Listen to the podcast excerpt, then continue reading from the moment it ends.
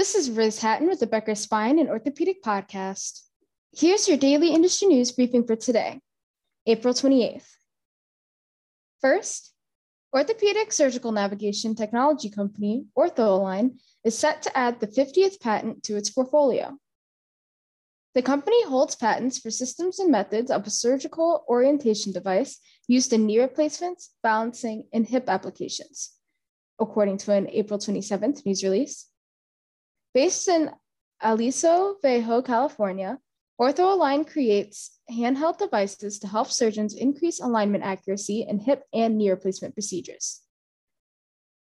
Second, here are four spine surgeons who moved to new practices or added to their titles in April. One, Dr. Robert Nolan joined New York based Auburn orthopedic specialist, an affiliate of Auburn Community Hospital.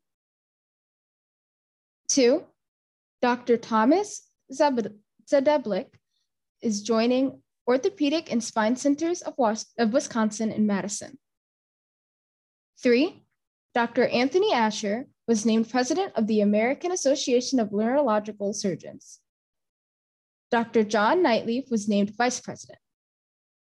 If you would like the latest spine and healthcare industry news delivered to your inbox every afternoon, subscribe to the Becker Spine Review e newsletter through our website at www.beckerspine.com.